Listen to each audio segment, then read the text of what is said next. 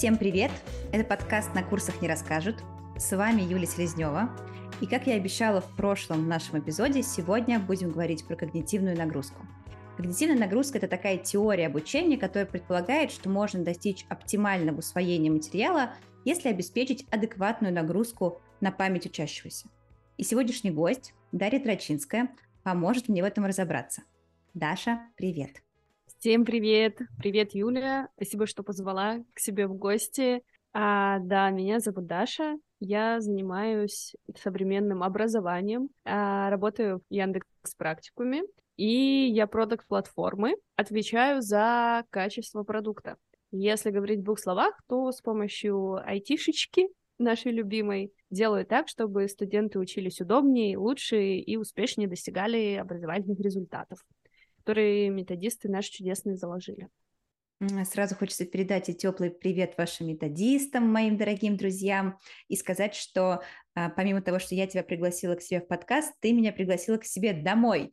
Но технические шоколадки не позволили нам роскошно записаться глаза в глаза, поэтому мы сидим неподалеку, и я надеюсь, что это не помешает нам сделать очень живой и душевный подкаст про когнитивную нагрузку сегодня. Мой первый вопрос а, будет, наверное, больше общий о том, какие взрослые учатся у вас в Яндекс Практикум.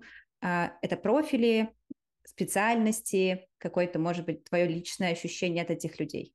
Ты знаешь, это даже не всегда взрослые, как оказалось. а, технически, да, э, Яндекс Практикум — это курсы для взрослых людей, которые решили либо сменить профессию, либо получить повышение квалификации — но по факту нашим студентам, я вот так вот сверилась с циферками перед тем, как записываться, от 15 до 92 лет. Ах, они молодые IT-специалисты. Либо молодые IT-специалисты, либо очень взрослые любители учиться, потому что вот те персонажи, которые старше, а, и которые приходят, это обычно люди, учащиеся всю свою жизнь. Я помню одного мужчину, ему как раз было 85, по-моему. Он сказал, что он всю жизнь изучал разные языки, и в мире уже просто закончились языки для изучения, а ему очень хочется что-то учить, просто чтобы мозг в тонусе поддерживать. И вот кто-то там внуки ему рассказали про IT, и он пришел учиться программировать на плюсах, чтобы поддерживать свой мозг занятым. Офигенно. Сразу, сразу ну, становится а понятно, нас... что нет, нет такого понятия, что ты уже не можешь учиться. Да, ты можешь это делать по ходу всегда. Тем более слоган Яндекса «каждый может». Конечно, конечно, все, все индивидуально. Будет трудно, но сможет каждый. И 15-летние студенты, которым там, может быть, на моем веку еще казалось, что тригонометрия — это что-то очень тяжелое и неподъемное, но сейчас ребята в это время уже вовсю создают разные уровни абстракции с помощью питона. Я, конечно, этим восхищаюсь. Вот. Э, думаю, что скоро дети тодлеры, как это называется, трех лет, будут учиться программировать на каких-нибудь конструкторных языках быстрее, чем читать, писать. Я, кстати, тоже в это верю. Хоть и немного сопротивляюсь тому, что IT-профессии захватят весь мир, и гуманитарные профессии совсем уйдут на второй план, потому что мои коллеги из гуманитарных э, дисциплин говорят, что такого не будет. И я в их лагере. И IT-профессии тоже расширились, да, там не только программирование, ведь можно же учиться а, работать э, проектом, можно быть э, в дизайне, и это все тоже IT. И вообще тут стало для меня каким-то ос- а, откровением буквально, когда я поняла, что, о боже, так разработчики, которые такие супер классные, востребованные сегодня специалисты, вообще-то не смогут работать без дизайнеров. Все эти UX, UI ребята, которые вообще-то воплощают, ну, как бы в жизнь то, что они создают. Так что Ребята, если вы не умеете программировать и вам это не нравится, это еще не конец. У вас есть шанс на счастливое будущее потому что IT-профессия это чуть шире, чем код. Ну, давай вернемся к тому, что ты сказала про их любовь к обучению. У всех ли она есть, эта страсть учиться? Нет, конечно, это какие-то отдельные портреты. Если вот брать среднего студента, мы его ласково называем Стас, то Стас — это мужчина около 30-30 с половиной лет, который никогда раньше в IT не работал, работает в какой-то абсолютно другой, не связанной с IT областью, и вот решил поменять свою жизнь, возможно, из-за ковида, из-за коронавируса, потому что, кажется, было такое время, когда все узнали, что такое работа из дома, и всем начало хотеться. Часто приходят студенты, которые не знают еще, чем они хотят заниматься, да, кодом, дизайном, редакторством. Действительно, список профилей в IT очень широкий. Но они четко понимают, что они хотят работу, с которой можно работать из дома. Вот. И дальше мы уже с ними смотрим, чего же им хочется. Учиться, конечно, хочется меньшинству из них, потому что учиться тяжело, никто из нас не хочет э, трудностей, и это нормально. Кажется, стоит скорее с опаской относиться к людям, которые хотят, о да, создайте мне проблем, создайте мне тяжести, ценности. А, к сожалению, это так не работает, да, вот люди приходят с какими-то различными мотивами, очень редко эти мотивы познавательные. Э, в принципе, я думаю, редко можно встретить человека, который вот такой чистой познавательной страстью к предмету как таковому горит. А остальные, конечно, используют образовательную программу в каких-то своих целях, а за пределами программы. Поэтому наша задача распознать мотивы таких студентов и помочь им как-то хотя бы из э, состояния контролируемого, да, когда меня что-то вынудило сюда идти учиться, но я как бы тут так слева слева потанцую, да, то есть мне там нужно повысить себе зарплату, для этого нужно сменить профессию, поэтому я пойду учиться, но вообще это мне не надо. Попытаться хотя бы из такого состояния в некоторое более автономное передвинуть, где студент осознает, что он с помощью нас, как через инструмент, достигает э, своих других целей, других мотивов, которые лежат уже вне обучения. Получается, что вы себя считаете неким инструментом, который должен студент взять, научиться с ним по сути, взаимодействовать, работать, использовать, и тогда будет какой-то успех. Да, я считаю, что вообще наша самая главная миссия — это не научить студента чему-то конкретному, это научить студента справляться с выбранной профессией, справляться с выбранной специальностью. Нельзя очертить конечное множество, вот в котором есть весь набор необходимый, да, для того, чтобы справляться там с профессией, например, дизайнера. Но есть какие-то навыки, которые, если студент приобретет, он сможет впоследствии с новыми задачами справляться. Что проблема-то в чем? В том, что знания развиваются постоянно, информация двоится каждый день, и эксперты не успевают появляться. Поэтому если мы просто передадим студенту какое-то знание, навряд ли это будет долгосрочная история этого студента как специалиста. А намного важнее научить студента добывать новые знания, привить привычку рассказать, что новый информационный мир работает именно таким образом и никаким больше, и тогда уже отпустить в свободное плавание и порадоваться за нового специалиста. А как ты думаешь, помимо того, чтобы вот несколько раз прозвучала осознанность, да, вот какая-то осознанность, зачем я это делаю, к какой цели меня это ведет, ради чего я готов пахать 12 месяцев в Яндекс практикуме. А, кроме вот этого ответа на вопросы самому себе, какие, может быть, еще способности, навыки нужны, чтобы, ну, в общем, справиться с этой задачкой? Ну, я для себя разделяю так. Вот в основе всего и во главе угла лежит мотив, который, конечно, за 12 месяцев обучения может поменяться миллион раз. И не всегда это означает, что мы должны как-то свою программу под эти изменения адаптировать. Да, в зависимости от э, степени изменений этого мотива мы можем там либо добавлять какие-то вещи, которые помогут срастить нас как инструмент с мотивом студента, либо в какой-то момент нужно честно признаться и отпустить студента, поняв, что тот момент, где мы ничем не можем помочь достичь его цели, например. Если на какую-то конкретику спускаться, ну, допустим, студент захотел стать вдруг в ходе обучения э, директором банка, он ушел на разработчика Java, да, который в банках работают, что-то там в этой теме поизучал и решил, нет, я вот хочу все-таки быть руководителем, быть директором банка, банка. Мы на директоров банка не учим пока что, может, еще начнем. Вот. Но, наверное, такому студенту правильно будет пожелать успехов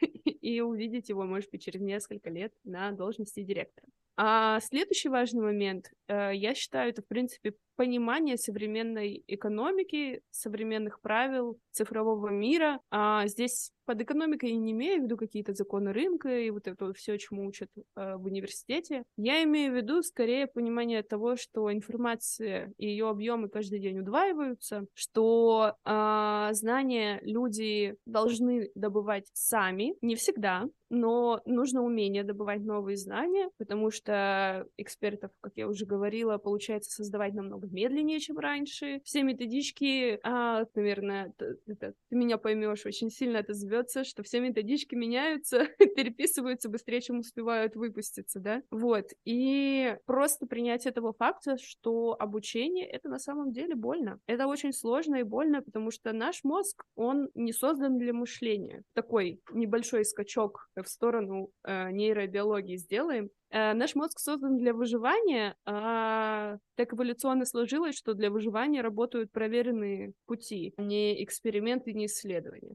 Если твой предок приложил руку к огню и обжег ее, с точки зрения выживания, разумнее запомнить это и больше никогда не пытаться потрогать огонь, даже не в какой-то другой тряпке, огнезащитной и так далее. Вот, отсюда и стремление мозга все упрощать, классифицировать, чтобы вот как можно скорее из этих компьютерных частей мозга доставать готовые схемы, готовые паттерны и с помощью них действовать. Тут момент котором нужно признаться себе, что да, будет больно, будет трудно, понимаю, что мне нужно, чтобы справиться, где я могу найти то, с помощью чего я справлюсь, или кто мне подскажет, с помощью чего можно справиться. Ну и третий элемент, я не знаю только в каком порядке их расположить, может быть, как масло, который сначала сделал пирамиду, потом ее сам и перевернул. Третий элемент — это работа. Опять же, к сожалению, к моему, наверное, потому что я та еще лентяйка, без э, работы, без непосредственного прямого усилия, все мотивы, понимание, осознанности, они не работают, пока нет конкретного действия. Я сразу э, представляю такого человека, сидящего в выходные дома, знаешь, уже ближе к полуночи, он лазает по интернету и находит рекламу Яндекс Практикума и видит эту работу, зарплату, у вас там так здорово написано, какие деньги начнешь получать сразу после, думает, ну все, это знак. Если вы хотели знак, то вот он, я нажимаю. И, конечно, в момент этой покупки э, в кредит под 0%, надеюсь, он не, не думает э, о том, что вообще-то предстоит труд, предстоит какие-то инструменты добывания знаний найти в себе или где-то вовне. И вообще нужно будет что-то добывать, и нужно как-то через это будет все продираться. Он наверняка думает о прекрасном будущем, он его очень хочет, а, он в него очень верит, но пока не знает, что его ждет. Как, на твой взгляд, они справляются с тем, что ожидания и реальность внутри программы расходятся хотя бы на уровне той ответственности, которую им предъявляют? Ведь не каждый из них а, много и долго учился до этого. Да, ты знаешь, у меня есть э, две любимые категории студентов. Первая это мамочки, а вторые это бывшие спортсмены. Потому что это две категории людей, которые даже когда показывают самые низкие результаты по всем там психометрическим моделям, что мы замеряем, они не бросают и лучше остальных проходят программу до конца. Угадай, почему? Потому что, конечно, у них есть мотивация. То есть спортсмены — это, в принципе, люди, которые привыкли, что результат достигается через боль, а мамочки — это люди, у которых просто вот есть понимание того, что дети — это для нее очень важный момент, и она не может подвести их даже не то, чтобы подвести себя. И вот ради кого-то она через трудности продолжает идти, и у нее, конечно, получается.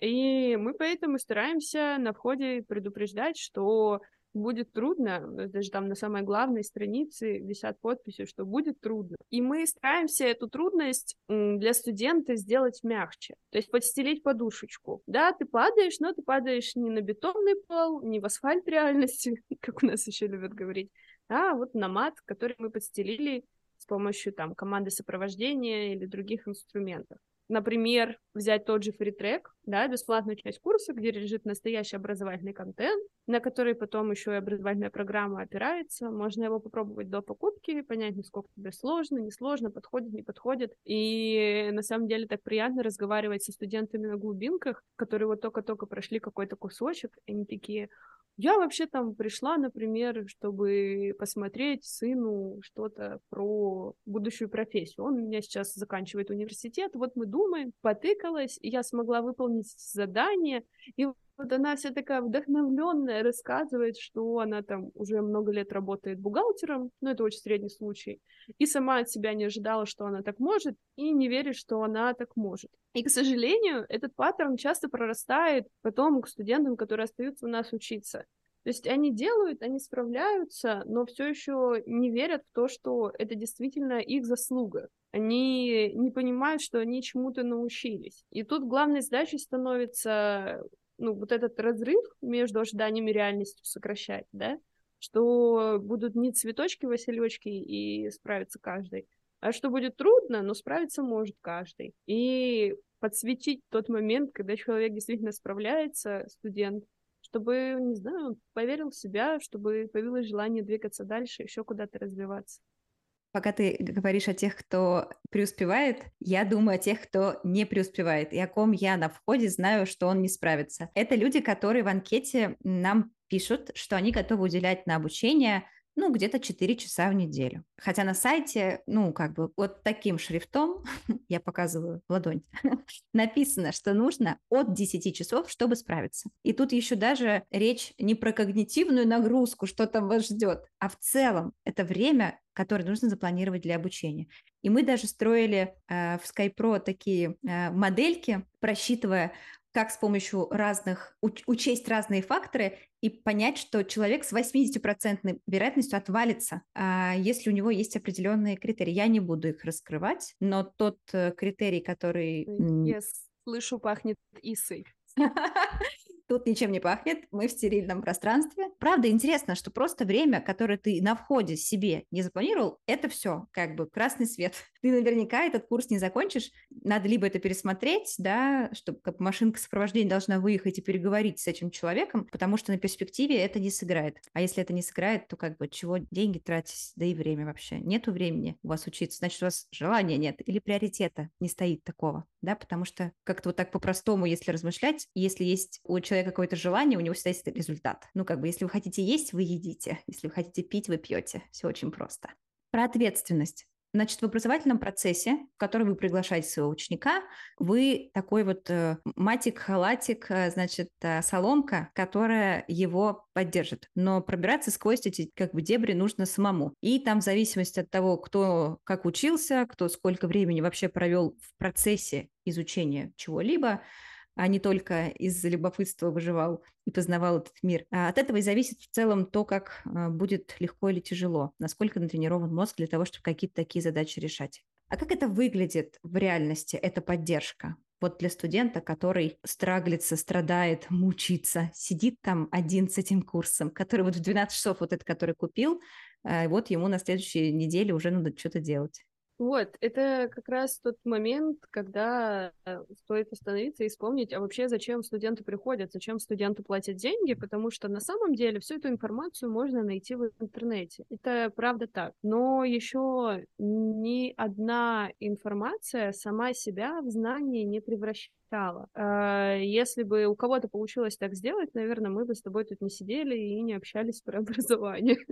Студент приходит именно за процессом обучения. А в процессе обучения там одна из основных вещей э, это скорость обратной связи, ну и вообще качество обратной связи, да. Банально я там 2 плюс 2 правильно сложил или неправильно. Вот, студент с совсем неизвестным куском, совсем неизвестным заданием не, не сможет как-то само отрефлексировать, э, что ли, эту часть. Нужен кто-то, кто проведет за руку по этому процессу. Вот, поэтому у нас целая команда сопровождения, которая занимается вот этим ведением за руку. То есть один там соломку стелит, другой за ручку держит, третий путь показывает. Вот, это множество разных ролей, у каждого из них своя задача. Есть роли неэкспертные, их задача как раз помочь студенту обрести софт-скиллы, необходимые для обучения в том объеме, в котором это возможно в их взаимодействии действий, да. Понятно, что это не прям коуч, который будет с тобой сидеть и персонально разбирать твои цели развития, план развития и так далее. Но это некоторый тьютер,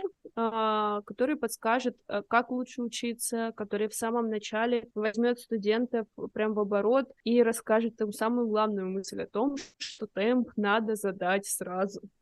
Вот. А это команда экспертов, которые помогают разобраться с содержательными вопросами, которые объясняют какой-то сложный материал, которые проверяют проверочные задания, и дают там обратную связь там, где автотесты в случае кода не могут этого дать. Да, но тут программистам немножко больше повезло, они могут выполнять задания в тренажерах, где машинка им сразу говорит код верный, код неверный, работает, не, не работает, супер. Дизайнерам посложнее. Э, их работу только человек пока что может оценить, Ну, кто знает, куда в ближайшем времени шагнут нейросети, правильно? Вот. Ну, в любом случае, это какая-то система качественной обратной связи, как раз за которой приходит студент. А это система навигации, и это сопроводительные технологии и контент, которые помогают на этом пути. Ну, если про контент, наверное, мы тут не будем подробнее останавливаться, то про технологии интереснее поговорить, просто потому что это ближе мне.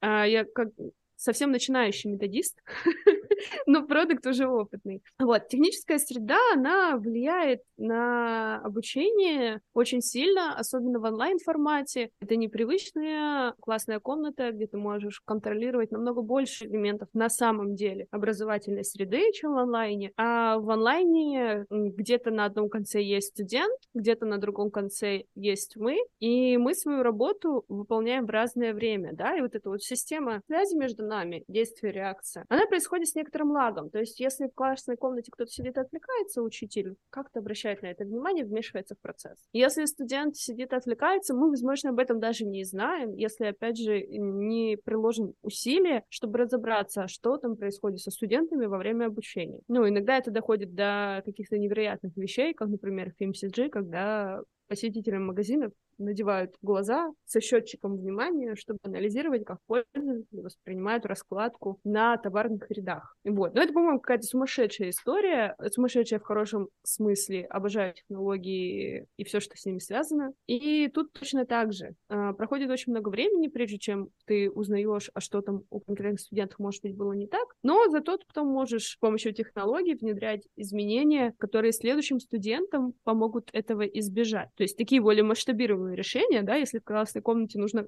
каждый раз, когда кто-то отвлекся, подойти и вот так пальчиком погрозить, я трясу пальцем или перед камерой, то тут есть более масштабированные решения. И техническая среда, она работает в две стороны, как для студента, да, когда мы как-то через платформу упрощаем вот этот путь проведения за ручку, так и для сотрудников. То есть э, мы же можем с помощью технологий, в том числе, экономить время сотрудников или как-то их работу автоматизировать и делать эффективнее так, чтобы высвободить время на непосредственное взаимодействие с студентом. Что вот это взаимодействие живое, это самое главное, это то, зачем студент приходит. И самое дорогое. Конечно, конечно. Потому что человеческое время не масштабируемое. Я бы очень хотела, чтобы за дополнительные деньги я могла свои 24 часа в сутки раздвинуть, но пока нет такой возможности, как говорится. Давай вернемся к тому, зачем следите, да, вот с помощью технологий. Кстати, пример э, с FMCG, там ребята эту технологию э, точно пробовали в сдаче экзамена, когда были онлайн сдачи, то ли это были какие-то супершколы, то ли TOEFL, то ли IELTS. В общем, они там следили, куда твои глазки бегают. Я точно помню, была в Сбере на конференции, там стояли чуваки, которые это придумали и продавали активную технологию сотрудникам. Вот, давай вернемся к этим... Да-да-да, в общем, а это когда было? Когда я была там? Сто лет назад. Значит, по поводу того, зачем следите. Вот студент, он где-то там сидит в своей комнате, занимается. За глазами вы не наблюдаете, мы уже поняли, у вас таких технологий нет. Это только в Сбере и в магазине в каком-то суперском. А, а зачем вы следите? Вот его внимание, это же вообще где-то у него внутри, да? Э, он как-то можно вообще отследить, о чем он там думает, как он себя чувствует рядом с вашим э, текстовым курсом или не текстовым курсом? О, какая интересная и сложная тема смотри, внимание, ну, на мой взгляд, я думаю, не только на мой, не приписывай себе авторство этой идеи, а внимание — это некоторый навык, мышца, да, которая точно так же прокачивается. И, наверное, если бы мы закладывали еще и внимание как образовательный результат в свои программы, это бы получалась уже не образовательная программа Франкенштейн какой-то, который бы учил и хардам, и софтам, и все в одном курсе за 12 месяцев. Вот, так с ума сойти можно. Вот, поэтому если не на отдельном курсе по концентрации внимания, то цели прям развить внимание студента, они мало вписываются в систему образовательных результатов. Но что мы можем? Мы можем использовать инструменты готовые, да, которые не требуют от студента вовлечения, восприятия теории и всего такого, но которые будут и работать на развитие этого самого внимания. А самый действенный инструмент, я считаю, это дедлайн в случае внимания. Вот пока дедлайна нет, а если у студента нет самоорганизованности, если это студент еще не самоходный. Но, кстати, хороший показатель, а, начиная с середины курса, у нас студенты прям становятся заметно самоходнее, заметно самостоятельнее. Мы это видим по всем показателям. А дай, пожалуйста, определение самоходности для тех, кто не ходил учиться в Яндекс Практикум, не является вашими фанатами, не тусуется с сотрудниками Яндекс Практикума в Барселоне.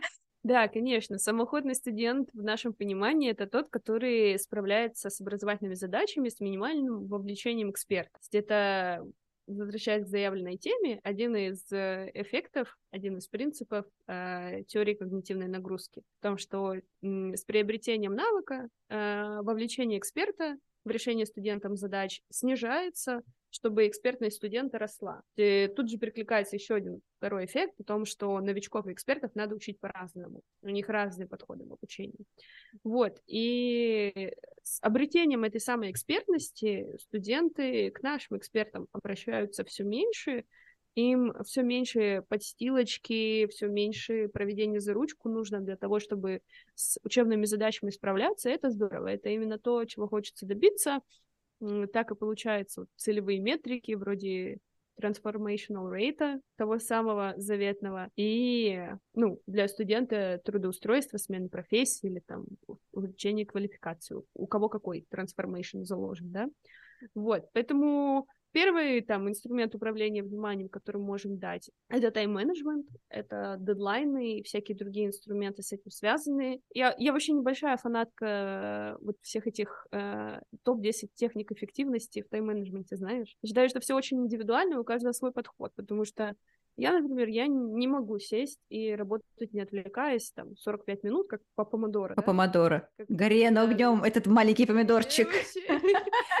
Я вот так не, не умею. Мой рабочий режим, я называю это подход к штанге. Я могу три часа сидеть где-то около в своих мыслях, о чем-то фантазировать, рисовать, а потом сесть и за полчаса все сделать. Даша, ну, вот я сейчас меня... легализую твой подход к э, работе потому что у меня в команде сейчас небольшой в топ для тех слушателей, которые переживают, что они не роботы. Значит, друзья, с вами все в порядке. Никто не робот. Значит, э, есть такой тип мышления, рывковый. Он заключается в том, что для того, чтобы вам решить задачку, вам нужно качественно прокрастинировать. И это может длиться долго. Да, это нормально. И ничего, в общем, в этом страшного нет. Да, время утекает, но результат у вас все равно будет. И если вы руководитель, то знать о том, что в вашей команде есть человек такого мышления, очень важно, потому что из этого нужно планировать его загрузку и там какие-то задачи, дедлайны и вот это все. Э, я когда это узнала, просто при, при, прилетела к своей команде и, в общем, легализовала любые подходы к планированию, исходя из того, какой ты э, специалист. Ты здесь, потому что мы конкретно тебя выбрали, а не потому что нам просто методист был нужен. Поэтому мы готовы, в общем, гибко адаптироваться к тому, э, как с тобой наилучше лучшим образом сотрудничать. Поэтому, в общем, если вам нужно прокрастинировать, прокрастинируйте, все с вами нормально. Так, вернемся к теме. Я сейчас сотый раз пожалела, что мы все-таки сидим не за одним столом, так близко, но так далеко, потому что очень хотелось тебя обнять. И обнять всех, кто работает такими же подходами к штанге. Вот, ребята, с вами все нормально. Да, и если про Quick Wins по теме внимания, а, также, кажется, в нашей зоне ответственности в нашей зоне управления, дать удобное рабочее место. Рабочее место в смысле сайт, где все происходит. А что такое удобное, можно очень долго спорить. Это, наверное, тема для отдельного выпуска, каким должен быть удобный образовательный сайт в 2023 году. Но, я думаю, каждый представил себе что-то, э, что отозвалось в этих словах, и это и есть правда. Для каждого удобства, опять же, свое, вот, наша задача сделать так, чтобы это было удобно для большинства людей. Я вообще определяю э, свою работу, знаешь, как э, задачу убрать все, что мешает достижению образовательных результатов. вот такая вот у меня работа. А, ну и третий блок э, на теме внимания — это использовать тьютеров, использовать экспертов, которые есть в команде сопровождения. Тут уже менее контролируемый процесс, да, потому что сотрудников тысячи, студентов еще больше, но есть какие-то методички по мотивационному дизайну, в смысле наши внутренние, какие-то бизнес-процессы на самом старте обучения, потому что Вот тут самая главная задача тьютера — это как можно быстрее создать самоходного студента. Вот, поэтому с самого начала они подключаются с э, вводной встречи, когда студенты только-только под, подключились к курсу, и у них есть встреча с тьютером, который им рассказывает не образовательный контент, а про то, что важно сразу задать себе удобный темп и поддерживать его, не получится начать попозже и так далее. Я в этом году просто сама активно вернулась за учебную скамью, за учебный сайт, вот, и два раза уже успела поучиться в School of Education. Ребятам привет. Попала сама в ту ловушку, которой борюсь вот уже больше года. И я помню, когда начался курс, я такая, так, ну, сегодня начало, мы проходим в своем темпе. Сейчас у меня тут делишки, через пару дней я начну, и все нормально подхвачу. И вот так и произошло, что в одно из утр, в одно утро мне написал наш кураторка о том, что Даш, привет, вчера был дедлайн по первой домашке. Я такая, ой, как же так вышло? Вот, поэтому ловушка серьезная, видите, даже люди э, немного просвещенные в нее попадаются. Темп это очень важно. Ну, вот они три столпа, которые я, в принципе, выделяю в том, что касается внимания. А если говорить про то, как мы вообще измеряем, оцениваем студентов, еще что-то, я сразу вставлю такую, знаешь, огромную ремарку жирным цветом выделенную, что э, люди, травмированные системой оценивания школьной, пожалуйста, я вас всех обнимаю. А, и сейчас расскажу о том, что оценка, она вообще не для того нужна. А, особенно в процессе получения знаний, за которые вы платите деньги, да? То есть э, какая-то неприятная ситуация получается. Ты деньги заплатил, тебя за твои же деньги с кем-то еще сравнивают и так далее.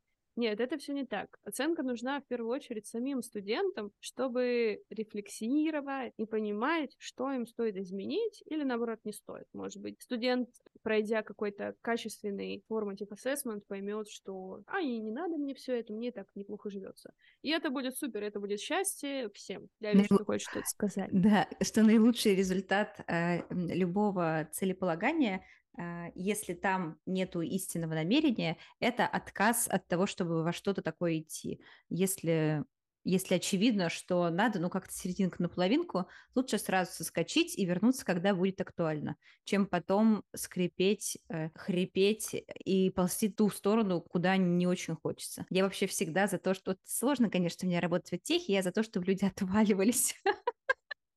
Потому что это я норм. Я тебя тут поддержу. Я тебя поддержу, потому что неуверенная да кому-то — это уверенное нет себе. Мы в образовании зачем идем? Чтобы себе хорошо сделать, а не кому-то, правильно? Понимаю, что тяжело в это поверить после э, годов прожитых в постсоветском пространстве, но на самом деле это так. Лирическое отступление, я помню, мне в детстве бабушка всегда говорила, ты что, хочешь жить в свое удовольствие? ну да, хочу, что в этом такого? И учиться в свое удовольствие хочу, и это возможно. Так вот, если возвращаться к тому, как еще мы обмеряем э, студентов, обмеряем, знаешь, такое слово, как будто мы с сантиметровой лентой, да? Талию, талию мерим.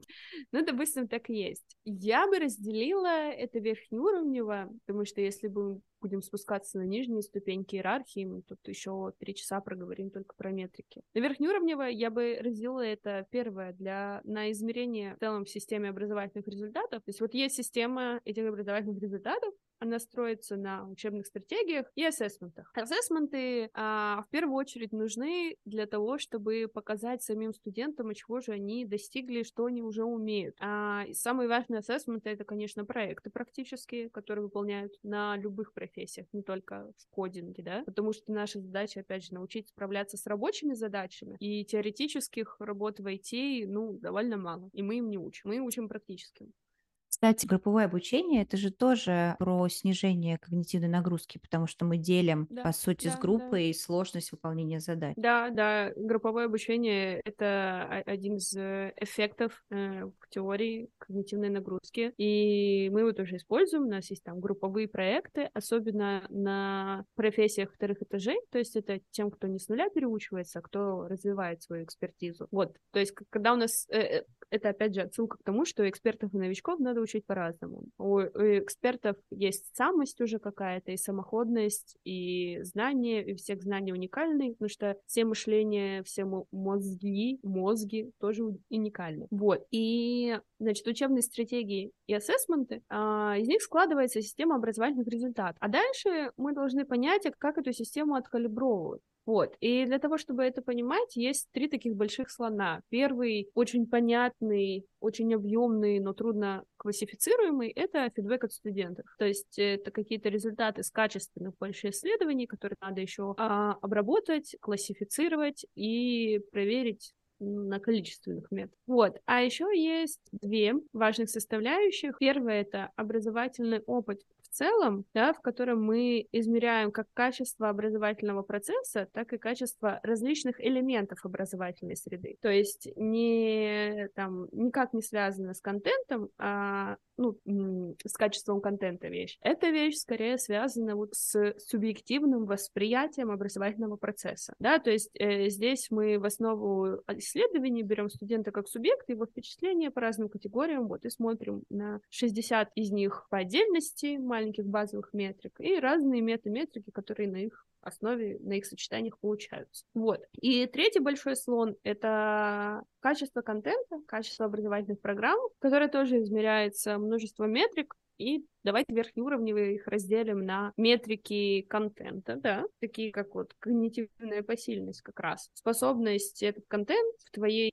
когнитивной системе переварить. насколько это, наш контент э, окей или не окей, как когнитивная нагрузка для студента. Да, и вторая группа — это метрики студент. То есть, а как конкретный студент или там как конкретная группа студентов справляются с вот этим заданным контентом, чтобы понимать другие важные вещи про нас, потому что в нормальном мире, в нормальном процессе обучения а, будут разные студенты, если выборка большая, да, если у нас не два студента. А, наверное, мы делаем что-то не так, если у нас все студенты справляются одинаково хорошо. Или, наверное, мы делаем что-то не так, если все студенты справляются одинаково плохо. Вот это вот нужно знать и понимать. Вот, значит, три таких больших штуки, вводные от которых ложатся в изменение системы ОРов, и другие показатели, они больше связаны с процессом обучения, и точнее с э, предикативными какими-то ключевыми событиями процесса обучения, да. То есть, э, мы выбираем события, которые хотим предсказать, так или иначе, и стараемся его предсказать, простите за тавтологию, но звучит просто, но за этим лежат в лучшем случае там а, линейной регрессии, а, в худшем случае, ну как в худшем, может быть, еще в лучшем, машин learning и всякое такое. Вот.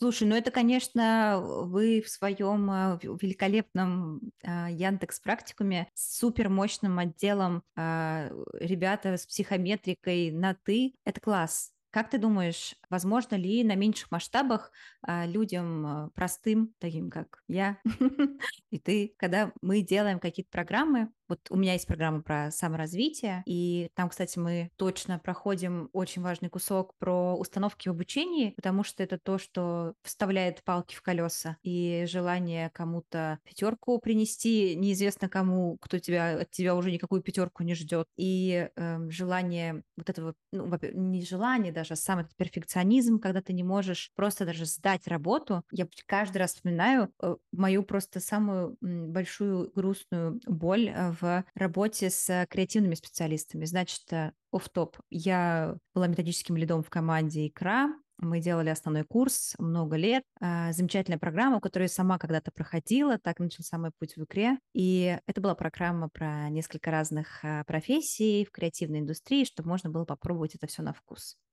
И когда я проходила программу, никакой там такой видео-визитки не было. Она появилась там годы спустя, то есть мне повезло ее не записывать. Короче, видеовизитка. Вот, казалось бы, ну просто задание. Запиши там цель свою скажи, пару слов. Очень многие студенты не могли этого сделать до дедлайна и сильно как бы нарушали дедлайн э, с отправкой. Они вот не нарушали дедлайн с отправкой денег, но нарушали дедлайн с отправкой видео.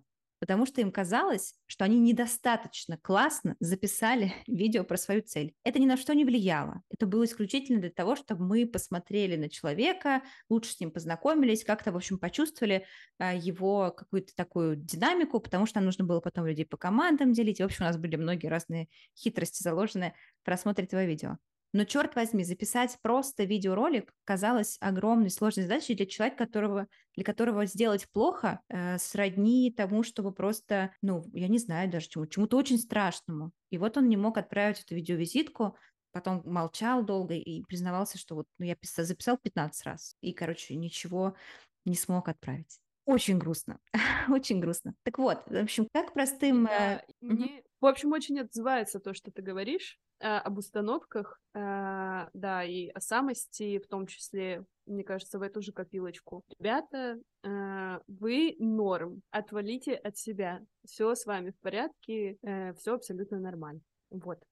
Да, мне кажется, истинный путь к, в общем, к счастью в обучении – это принять себя таким, какой ты есть, простить, обнять и пойти в это обучение это не мир плохой, это просто программа, и все у тебя получится. Кстати, тут еще мне нравится возвращать ответственность за то, что ты, ты заплатил за обучение. Вы вообще за эти деньги не только контент купил, ты можешь задавать вопросы, у тебя есть много разных классных прав, а, да, сейчас вообще права – это редкость, а тут есть. Да, да, да, да. Вот, а тут ты можешь. И, в общем, я даже, ну, какие-то такие прям совсем, наверное, дорогостоящие предлагаю решения иногда студентам, что, ну, вот там, к отсылкой, с отсылкой к модальности, да, к материалам, как тоже одному из эффектов, а, что если тебе нужно, чтобы, сейчас мы, кстати, перейдем к вашим текстовым курсам, если тебе нужно, чтобы материал был в каком-то другом формате, ну, если это не какое-то очень тяжелое большое что-то, вот лично у меня в курсе такое было, если тебе нужно, например, прочитать материал до того, как прийти на лекцию, потому что на практическую часть, потому что ты учишься так наилучшим образом, тебе нужно сначала формально почитать спокойно, а потом прийти и это как бы обсуждать немножко такой перевернутый класс. Это несложно. Эксперту, который делает курс на моем масштабе, да, когда это не тысяча студентов не тысяча там новых программ в день, это просто программы, которые я готова обновляю. Если студент для меня мне напишет лично, что он хочет просить меня о материалах, мне же не обязательно даже конспект собирать. Я могу просто вот там какими-то отдельными материалами ему это все предоставить. Короче, требуйте и получите вот чего хотите. Вопрос мой вообще был не об этом. Да, вопрос мой был о том, а, как нам измерять посильность контента, да, вот чтобы понять вообще. На разных мы... масштабах. Угу. Ну, во-первых, если... Э, давайте пойдем двумя путями. Первый путь — это адаптировать там модели, придуманные для а, больших данных по сильности контента. Есть разные способы адаптации их под э, малые данные но это больше все-таки из области специальных навыков, знаний умений, да. Кажется, такую экспертизу можно приобрести, ну, либо задолго, либо задорого. Вот, это не всегда для малых курсов подходит. Но что у нас всегда есть, это самый богатый источник знаний, это сам студент. И есть разные а, более качественные, чем количественные методы исследования а, через, я имею в виду, анкетирование каким-то определенным образом, в том числе можно определять и вероятностные модели, априорные, постериорные, смотреть на связи и так далее. Это уже не очень дорого, по сути, это требует составления опросников и сбора ответов. Да, в этом случае мы можем пренебречь э, размером выборки, остаться в размере вот там своих студентов, потому что вы на них обмеряете как априорные, так и постериорные данные, и все это в итоге складывается в результат, который вы можете потом в эксперименте проверить. И все счастливы, все узнали что-то новое, все довольны. Вот, поэтому вообще анкеты супер. Главное, надо умело их составлять. Вот. Если вам хочется что-то узнать от своих студентов, но у вас их немного, используйте анкеты не только в стандартном виде, но вот и в таком, как оценка вероятности. Да, специальные компетенции мои любимые под новую задачу, которые нам нужны. Чтобы делать хорошо, э, нужно много разных компетенций. Вот. А если вы делаете простое маленькое MVP, используйте те инструменты, с которыми вы знакомы, иначе получится какой-нибудь темный лес. Слушай, я понимаю, да, что... Ну, а? угу. Да-да-да, у нас же мировая экономика держится на Excel. Вот все, что мы только что с тобой обсудили, весьма-весьма реализуемо в Excel. Excel супер.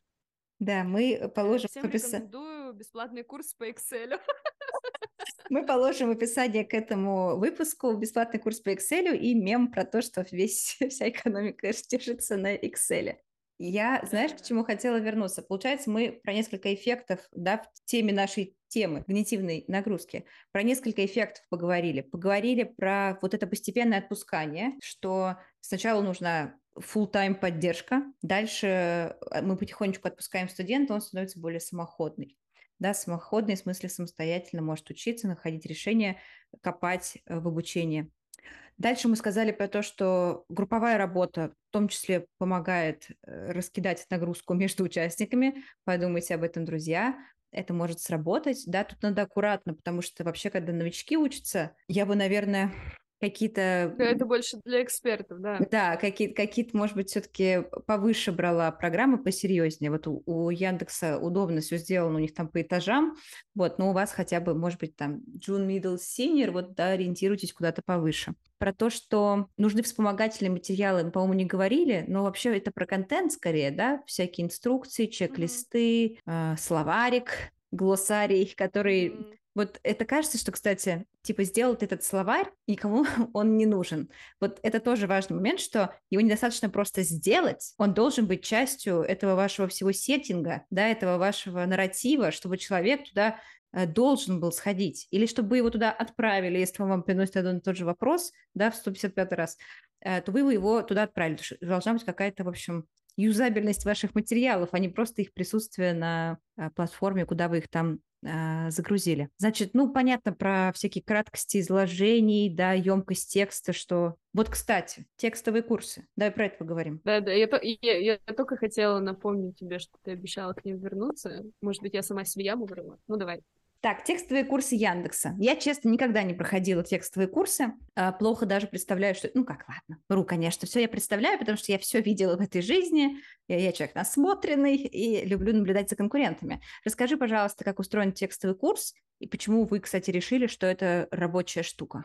А, цель очень практическая. Мы, наверное, ребята, которые очень сильно запариваются в рефакторинг образовательных программ. И с текстовыми курсами рефакторинг можно провести быстрее всего, да, то есть меняется реальность, а, появляются новые навыки, новые знания, Вместо того, чтобы перезаписывать тысячи видео, мы переписываем текст в каком-то конкретном кусочке, и все, у нас студенты максимально быстро получают самую актуальную информацию. Это первое. Во-вторых, текста, полностью текстовых курсов у нас, наверное, нет, так или иначе, они все дополнены какими-то интерактивами, и, в принципе, подача материала ведется в формате диалога. А, есть в формате видеозаписи тоже какие-то более практические вещи, да, которые реже приходится переписывать. И также, если это курсы большие, если это курсы Э, я имею в виду вот там 4 месяца, 6 месяцев, потому что есть и курсы малышей, которые больше нацелены на приобретение, там, может быть, софт-скиллов или какого-то конкретного навыка. Вот если это большие переобучающие курсы, то там никак не обходится без э, лекционно, э, лекционного формата. Там тоже есть преподаватели, там есть занятия как лекции, так и семинары, воркшопы, вебинары, в общем, множество слов, а, но смысл один — это взаимодействие студенты, учитель. И обратная связь, значит, от учителя студентам во время занятий они как-то асинхронны. Окей. А, то есть можно сказать, что вы это сделали как бы для себя, для начала. Сделали себе чуть более простой путь как бы от MVP к продукту, чтобы его итерировать, дорабатывать и, в общем, сделать супер э, классным, потому что вы-то знаете, что с первого раза образовательная программа никогда не работает, друзья. Минимум три когорты, минимум три когорты, чтобы хоть что-нибудь понять. Конечно, конечно. А, я чувствую некоторую черную риторичность в этом вопросе, да, что если я скажу «да», это будет звучать, как будто мы сделали это для себя. Нет, конечно. Нет, на самом деле Нет, конечно, мы заранее подумали, да, о том, как нам адаптироваться к постоянно изменяющемуся информационному миру. Потому что, в принципе, вообще же все онлайн-обучение выросло как ответ на вопрос, а как нам адаптироваться к постоянно изменяющемуся информационному полю. Вот э, это наш способ адаптации.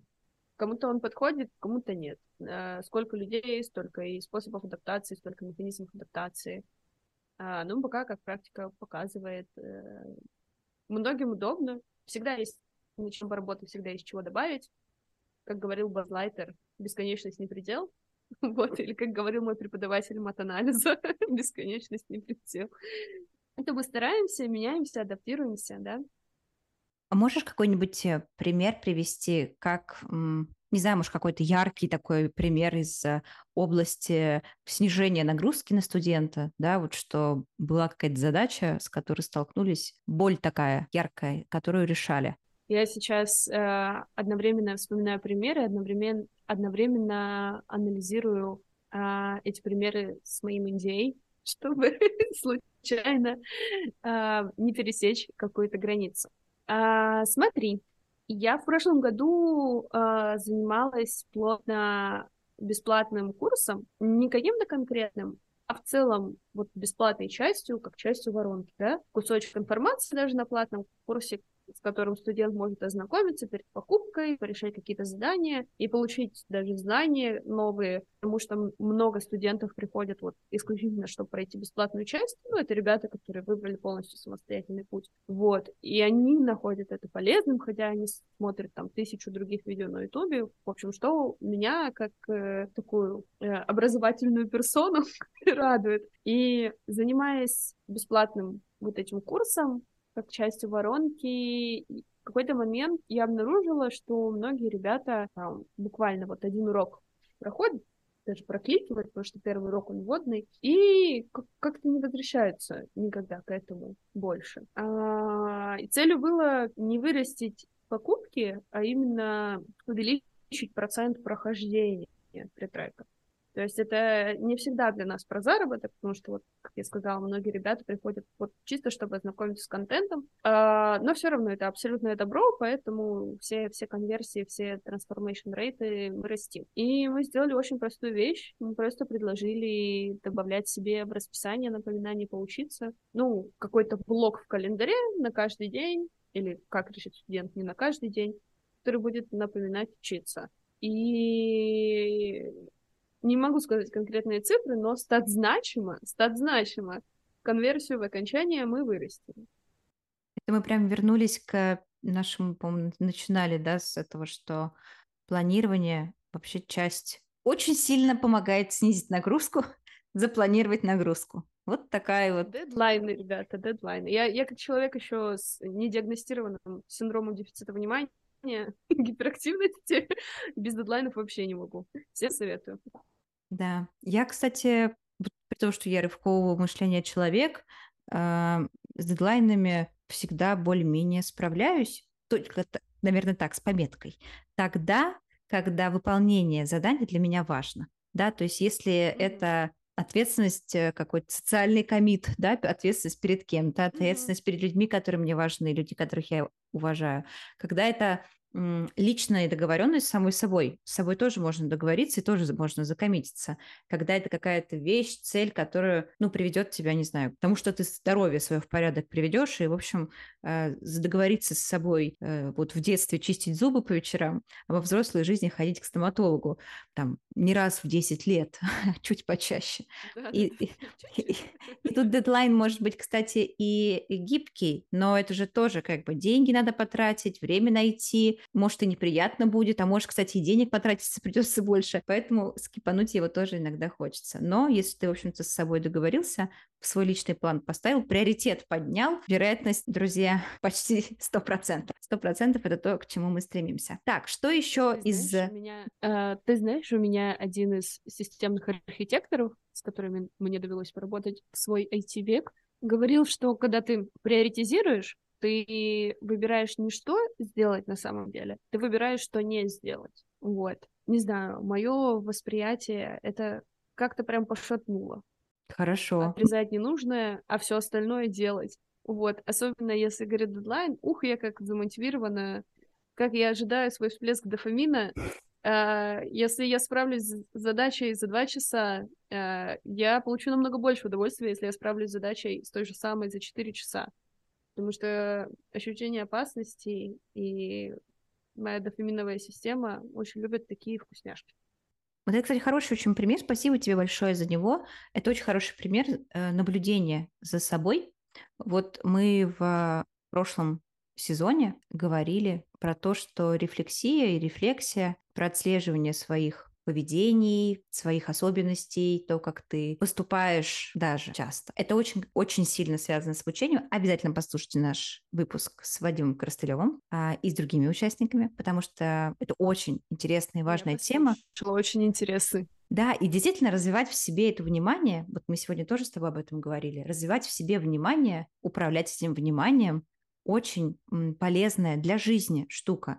Мы вообще все делаем не для того, чтобы в моменте получить э, оценку или корочку. Мы все делаем для нашей жизни. Да, все это составляющая нашей жизни, и она очень ограничена, в отличие от бесконечности. И то, что мы в нее успеем уложить, зависит от того, как мы внимательно отнесемся к тому, на что мы тратим силы, внимание и свое время. И, в общем, я призываю всех начать наблюдать не за другими, в Инстаграме, а за собой. И видеть э, закономерности... Не в Инстаграме.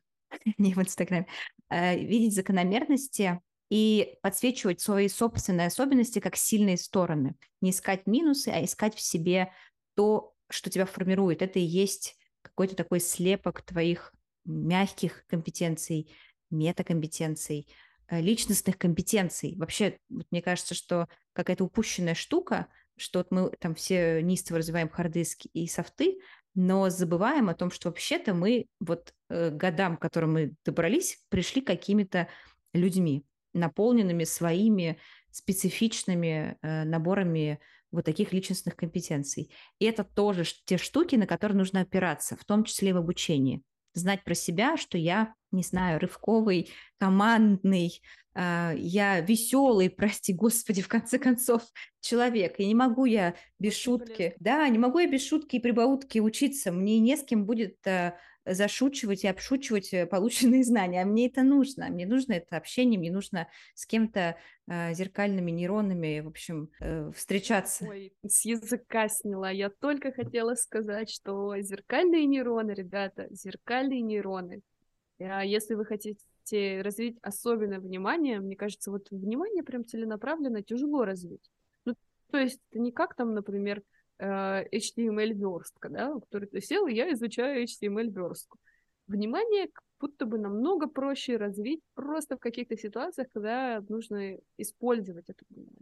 Я вот, например, прошлым летом опробовала на себе актерское мастерство, да, лабораторию а, в Google School, и мне кажется, это был самый мощный рывок внимания вообще во всем моем опыте. Это научает тебя, в принципе, наблюдать. Мне кажется, я до этого, до этой лаборатории, ну, у меня такого явления, как наблюдение за собой или за окружающими предметами не, не существовало. Вот. А теперь существует. И очень полезное. И очень всем советую. И на ассертивность хорошо работает и на снятие установок в обучении в том числе хорошо работает. Ну и, в принципе, весь наш жизненный опыт — это так или иначе совокупность адаптационных механизмов. Когда-то они приходят из хорошего опыта, когда-то не из, из неудачного опыта, но это всегда, в смысле, адаптивный механизм, это всегда полезно. Вот. Используйте свои суперспособности. Они есть у каждого. Да, мы э, точно про это знаем и очень верим, что вы тоже эм, в себе их распознаете и в них поверите, потому что вызывают, выживают не умнейшие, а выживают адаптивнейшие, как мы и здесь с Дашей в Барселоне. Ну что, будем завершать. А, я хочу тебя поблагодарить э, за то, что просто погрузил нас сегодня в, с одной стороны, очень такую математическую модель, в которой вы как э, немножко роботы такие э, трекаете все успехи людей и проверяете на больших данных, а, что работает, а что нет. А с другой стороны, очень э, человекоориентированно рассказала о том, как это важно замечать, что с людьми происходит, возвращать это в контенте, возвращать это в платформу, считать, мерить, в общем, быть внимательными к своим ученикам и делать для них все, чтобы им было легче учиться, хотя это и тяжело. Хотя бы, чтобы это было без палок в колеса, да, чтобы им было просто эм, интересно. Сложно, но интересно. Спасибо тебе большое за это. Да, э, спасибо, что позвала. Я, вот, наверное, постаралась подтвердить на словах о том, что моя работа в том, чтобы убирать все, что мешает достижению образовательных результатов. И я не сказала по ходу разговора про еще один мой самый любимый, пожалуй, метод вот такого вот взаимодействия со студентами это на самом деле простая мысль. Никто лучше самого студента не знает, а как ему лучше, легче учиться. Да, учитесь в удовольствие, друзья. Всем спасибо, что послушали этот выпуск. Нам было очень важно поговорить с тем, кто каждый день на работе решает подобную задачу. Нам, это мне, моему подкасту и моему мужу звукорежиссеру. Спасибо тебе большое, что пришла. Это было очень интересно.